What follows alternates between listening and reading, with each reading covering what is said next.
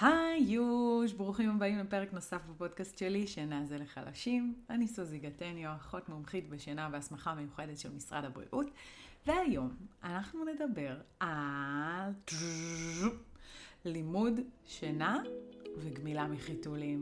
איי איי איי, עוד פרק שמוקדש להורים, לפעוטות בגילאי שנתיים עד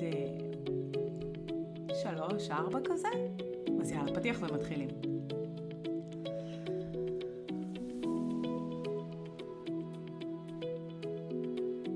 אז אם אתם כאן, בטח עברה לכם השאלה בראש, מתי הזמן האידיאלי להתחיל תהליך של גמילה מחיתולים?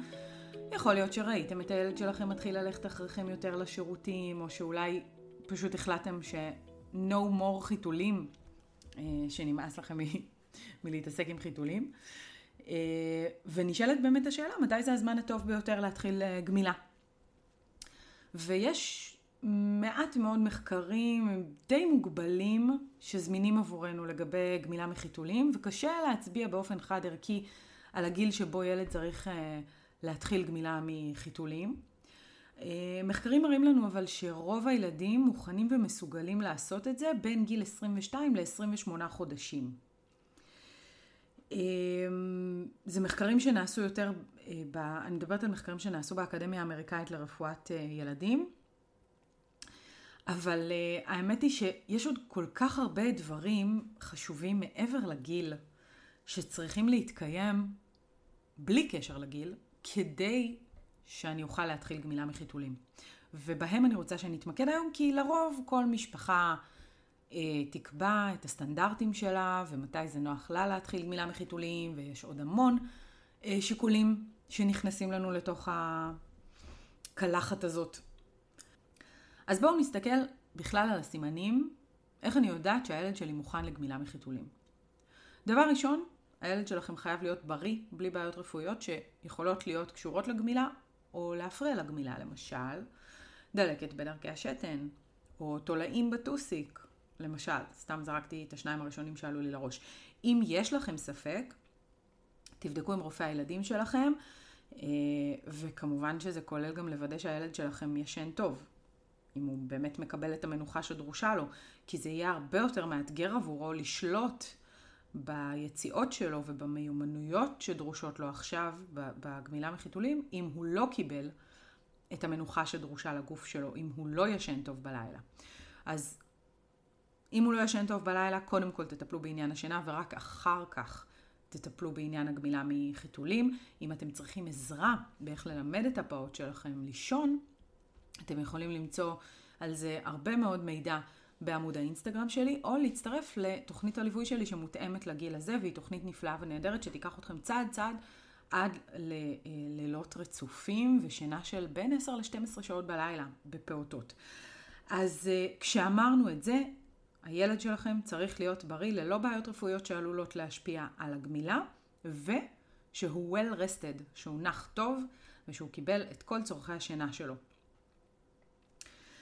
Uh, הנקודה השנייה שאני רוצה להעלות זה שזה חייב להיות זמן נכון עבור המשפחה כולה, כי חוץ מהילד יש פה עוד מערכת שלמה של משפחה שסובבת אותו, וזה צריך גם להתאים למשפחה הזאת, כי יש שינויים שמגיעים יחד עם גמילה מחיתולים, והשינויים האלה משפיעים על כל הבית, לא רק על הילד שלנו. אז תחכו לזמן בחיים שבו אין אירועים גדולים או שינויים גדולים, כמו למשל מעבר לבית חדש, כמו למשל הגעת אח חדש למשפחה. אל תלחצו, אף אחד לא עומד לכם עם סטופר מעל הראש, אתם יכולים לקחת את הזמן בתהליך הגמילה מהחיתולים, אז אל, תחר... אל תעשו, אל תעמדו לילד שלכם עם סטופר על הראש, זאת אומרת, קחו זמן מלכתחילה שאתם יודעים שאתם מסוגלים להכיל את התהליך הזה. אוקיי, אז, אז בנחת, בסדר? לחכות לזמן שבו אין שינויים גדולים בבית, ו- ואז להתחיל את התהליך. הנקודה השלישית היא שאתם צריכים להרגיש שאתם מוכנים לזה. אוקיי? כן, גם ההורים, תמיד היה לי ויכוח עם, ה- עם הגננת הקסומה של כל הילדים שלי, שתמיד אמרה לי, אני לא יודעת אם היא מוכנה לזה, ו- ותמיד זה, אני מוכנה לזה. כאילו, נכון שלא ידעתי אז את מה שאני יודעת היום, אבל מה שאני באה להגיד לכם זה שאנחנו גם חשובים. זאת אומרת, אנחנו כהורים אם אנחנו לא מוכנים למה שהולך להגיע, אין לי טעם להתחיל עכשיו גמילה מחיתולים. אתם צריכים להכין את עצמכם נפשית וליצור לעצמכם מערכת תמיכה לרגעים מאתגרים שיגיעו, כי הרבה פעמים הם יגיעו. בתהליך של גמילה מחיתולים יכולים להיות רגעים מאוד מייאשים ומאוד מאתגרים, ואנחנו צריכים את המישהו הזה ש... שיהיה לצידנו, שיוכל לתמוך, שאנחנו נוכל לפרוק, או שיוכל אפילו להחליף אותנו רגע. ומעל הכל, אתם צריכים שיהיה לכם ביטחון עצמי מספיק טוב, שישדר לילד שלכם שאתם סומכים עליו ושאתם איתו, ושהוא יכול לטעות, ושהוא יכול ליפול, ושהוא יכול, אה, ושיכולים להיות פספוסים. אנחנו נהיה שם איתנים וחזקים כדי להכיל את זה, וכדי להאמין בו שהוא יצליח, ושהוא יכול ומסוגל לעשות את זה. אבל גם הילד שלנו, וזאת הנקודה הרביעית, צריך להראות סימני מוכנות. ומבין באמת כל השיטות המגוונות שקיימות סביב נושא הגמילה מחיתולים, דבר אחד אנחנו רואים שנשאר עקבי. לילד שלכם צריכים להיות סימנים מסוימים של מוכנות לפני שאתם מתחילים. בואו נדבר רגע ואז יהיה לכם יותר ברור. אז הסימנים שאני מדברת עליהם שקשורים בהיבט ההתפתחותי, הם קודם כל מיומנויות תקשורת בסיסיות. גם אם זה מילולי וגם אם זה לא מילולי, הילד שלי צריך להגיע לשלב שבו אני כבר מבינה מה הוא אומר לי, או בהתנהגות או במילים. הילד שלי מבחינה התפתחותית צריך להיות בהבנה טובה, בשלב של הבנה טובה של המוטוריקה הגסה. לשבת, לעמוד, ללכת, הוא צריך לשלוט במיומנויות האלה, זה תנאי בסיסי, לפני שאני מתחילה איתו גמילה מחיתולים. אני אחפש אצלו חיקוי פעולות של מבוגרים. אני אחפש אצלו סימנים לזה שהוא עושה אחריי, כמו קוף אחרי בן אדם כזה. אז אני אחכה שהוא יחכה אותי לשלב ההתפתחותי הזה, שהם מתחילים לעשות מה שאנחנו עושים. יש גם שלב התפתחותי שאנחנו מזהים עליהם, שהם מתגאים בהישגים שלהם, נכון? שכזה הם מתגאים בעצמם ושמחים ומוחאים כפיים שהם הצליחו לעשות משהו, והם מבינים שקרה פה משהו גדול שהם הצליחו. כאילו הם כבר, הם כבר בשלב התפתחותי אחר, מתקדם יותר, שבו הם מבינים כשאנחנו נחגוג להם הצלחה. וזה גם מתקשר, זה בדרך כלל בא ביחד עם הרצון לרצות אחרים, נכון? אתם נותנים להם איזושהי הנחיה והם שמחים לבצע אותה, ואז הם מתגאים בעצמם. זה בדרך כלל עובד ביחד. והקטגוריה השנייה שצריכה להתקיים, זה כל מה שקשור לגמילה עצמה. למשל, שאתם שמים לב שפתאום הילד שלכם נשאר יבש בטיטול לתקופות ארוכות יותר לאורך היום. כמה שעות רצופות שפתאום לא היה פיפי בטיטול, ולפעמים אפילו תנומה שלמה, או אפילו שנת לילה, לפעמים, ככה זה היה לי עם הרביעית שלי, שהיה לי הייתה הכי קל, היא פשוט הייתה מתעוררת מלילה עם טיטול יבש, כזה, יום אחד, ו- וככה זה המשיך. או למשל שהם באים אליכם ואומרים, אוי, עשיתי פיפי, נכון? הם יודעים להגיד את זה באיזשהו שלב, עשיתי פיפי או עשיתי קקי, והם בעצם מבקשים מכם להחליף להם טיטול, הם יודעים להגיד לי מתי הטיטול שלהם רטוב או מלוכלך. וגם, אוי, זה מתוק ברמות, ילדים בגיל הזה, הם הולכים להתבודד כשהם עושים קקי. אתם מכירים את זה? יצא לכם לראות את זה? הם כאילו הולכים לפינה של חדר, הילד נעלם לי, זכיתי באיזה דקה, שתיים של שקט, פתאום הוא חוזר ריח צחנת אלוהים.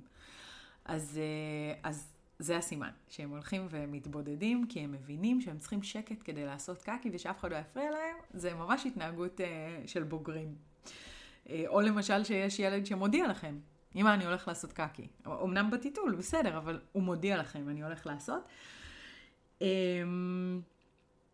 או שהילד שלכם, כמו שקרה אצלי, היא פשוט התנגדה לטיטול, היא לא הסכימה. אני הייתי שמה לטיטול והיא הייתה מורידה אותו, כאילו זה היה הכי מצחיק בעולם. אני לא ידעתי איך לאכול את זה, זה גם היה בגיל מאוד מאוד מוקדם ומאוד קיצוני, אבל כנראה שככה זה ילד רביעי, הוא נהיה מטורלל, והיא פשוט הורידה את הטיטול וזהו, נגמר הסיפור. כל פעם ששמתי לטיטול, מצאתי אותו איפשהו זרוק, ואז שלולית של פיפי שהיא פספסה. אז לפעמים הילדים מחליטים שהם מורידים את הטיטול. ובעצם אנחנו מדברים על רמה מסוימת של מוכנות פסיכולוגית שצריכה להתקיים כדי שהתהליך הזה יצליח. לפעמים, גם כשהילד שלכם יסמן לכם את כל הסימנים שהזכרנו מקודם, אתם עדיין עלולים להתקל בהרבה אתגרים מבחינה רגשית. וזה לא קשור בשום אופן ולא משקף בשום צורה את כישורי ההורות שלכם. זה לא משהו שעשיתם או לא עשיתם, זה לא משהו שקשור בהתפתחות לא תקינה של הילד שלכם. אם זה יקרה, זה ממש ממש בסדר לעשות רגע הפסקה בתהליך ולחזור לתהליך הזה במועד אחר. עם אחד הילדים שלי, עם, ה...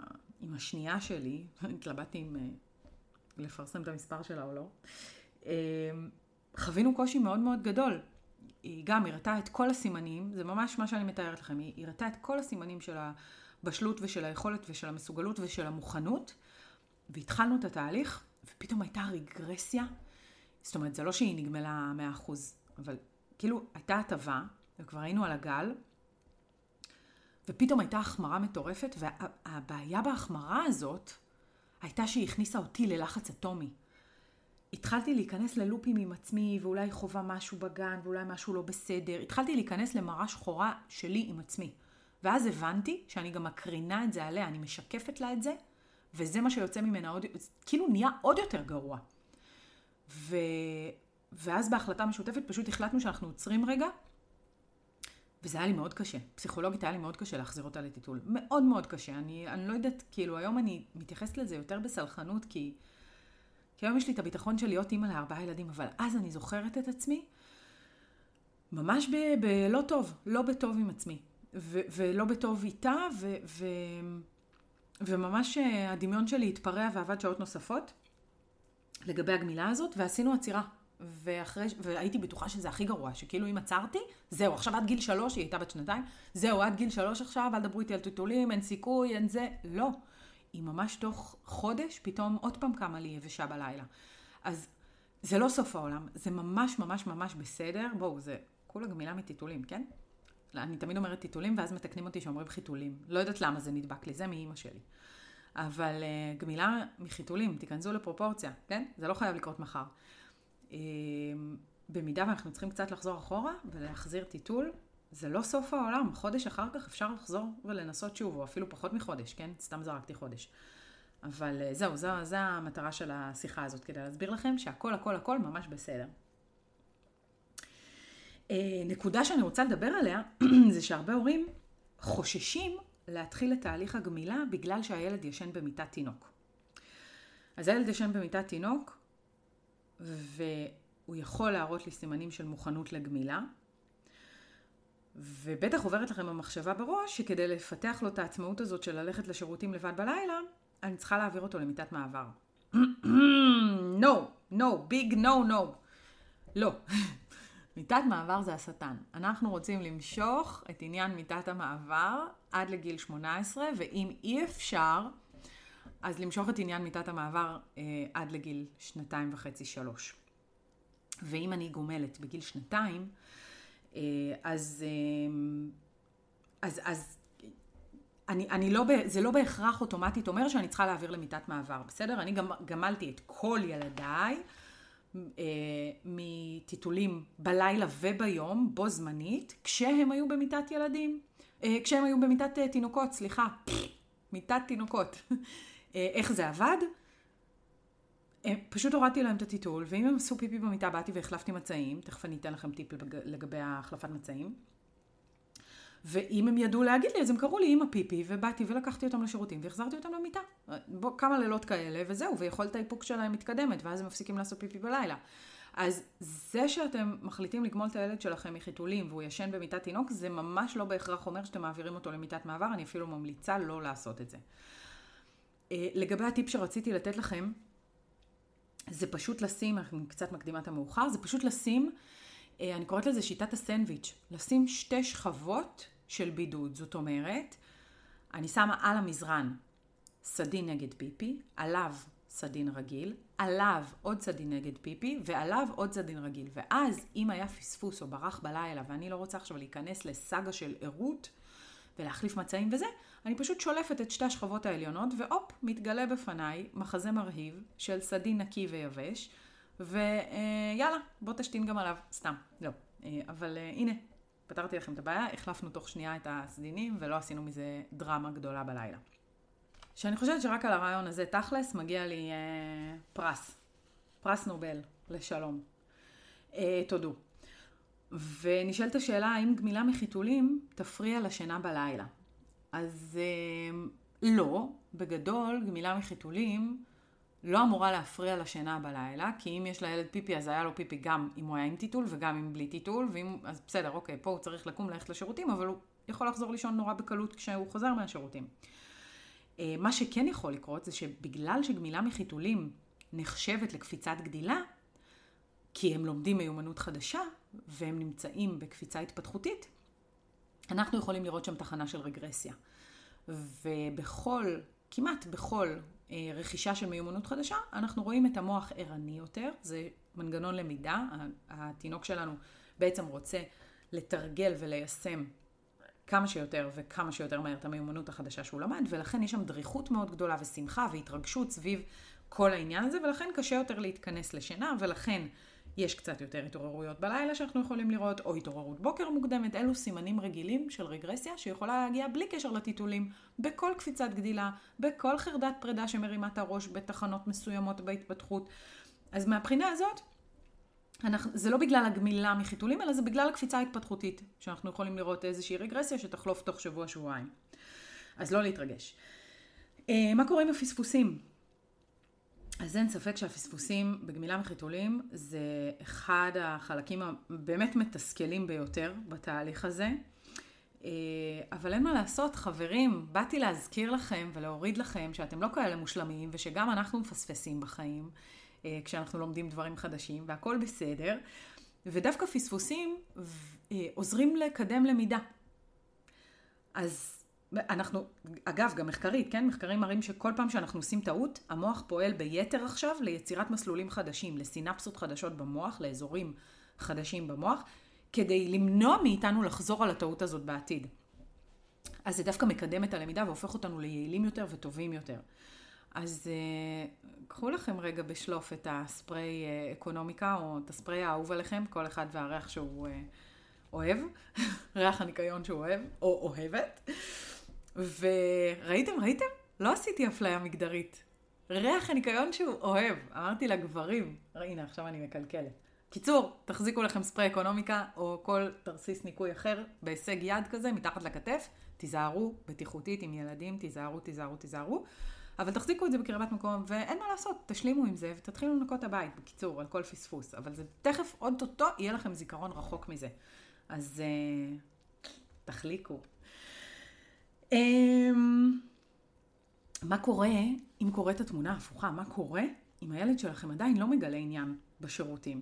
חלק מהילדים יכולים, גם בגילאים המתקדמים יותר של שלוש, לא, לא להתעניין בשירותים, וזה נורמלי לגמרי. כמו בכל דבר בהורות, עדיף למצוא אה, דרך למידה שהיא דרך כיף ומשחק. אז אתם יכולים להשיג כמה ספרי גמילה ולדבר עליהם ולספר אותם. ילדים מאוד אוהבים ספרים. ומה שלי עבד מצוין, ואת זה למדתי מהגננת של הגדול שלי, היה לו איזה אישו גם, אני לא, לא יודעת מה היה הקטע, הוא פחד מהשירותים נראה לי, הוא פחד מהשירותים, ואז מה שהיא לימדה אותי זה שהיא אומרת לו שהעצים זקוקים למים ולפיפי כדי לגדול. ואז היא לימדה אותו שאם הוא עושה פיפי ליד עץ, אז הוא בעצם משקע אותו והוא עושה לו טובה. ואשכרה זה עזר, כאילו מזה הוא למד שהוא משחרר, והוא למד לשלוט ב... ב... ביציאות שלו. אז קחו גם את זה כטיפ, זה מאוד עזר כשלב ביניים. אל תדאגו, הוא היום בן עשר, הוא לא הולך ומשתין על עצים. ואתם תמיד יכולים לעשות את זה במשחק תפקידים. אתם יכולים לקחת אה, או בובה, למשל, או את עצמכם, ולהציע לו להתלוות אליכם לשירותים, או להגיד, לקחת את הבובה ולהושיב אותה בסיר, ולראות איך היא עושה. אגב, זה לא חייב לעבור דרך סיר, כן? אצלי זה לא עבד הסיר.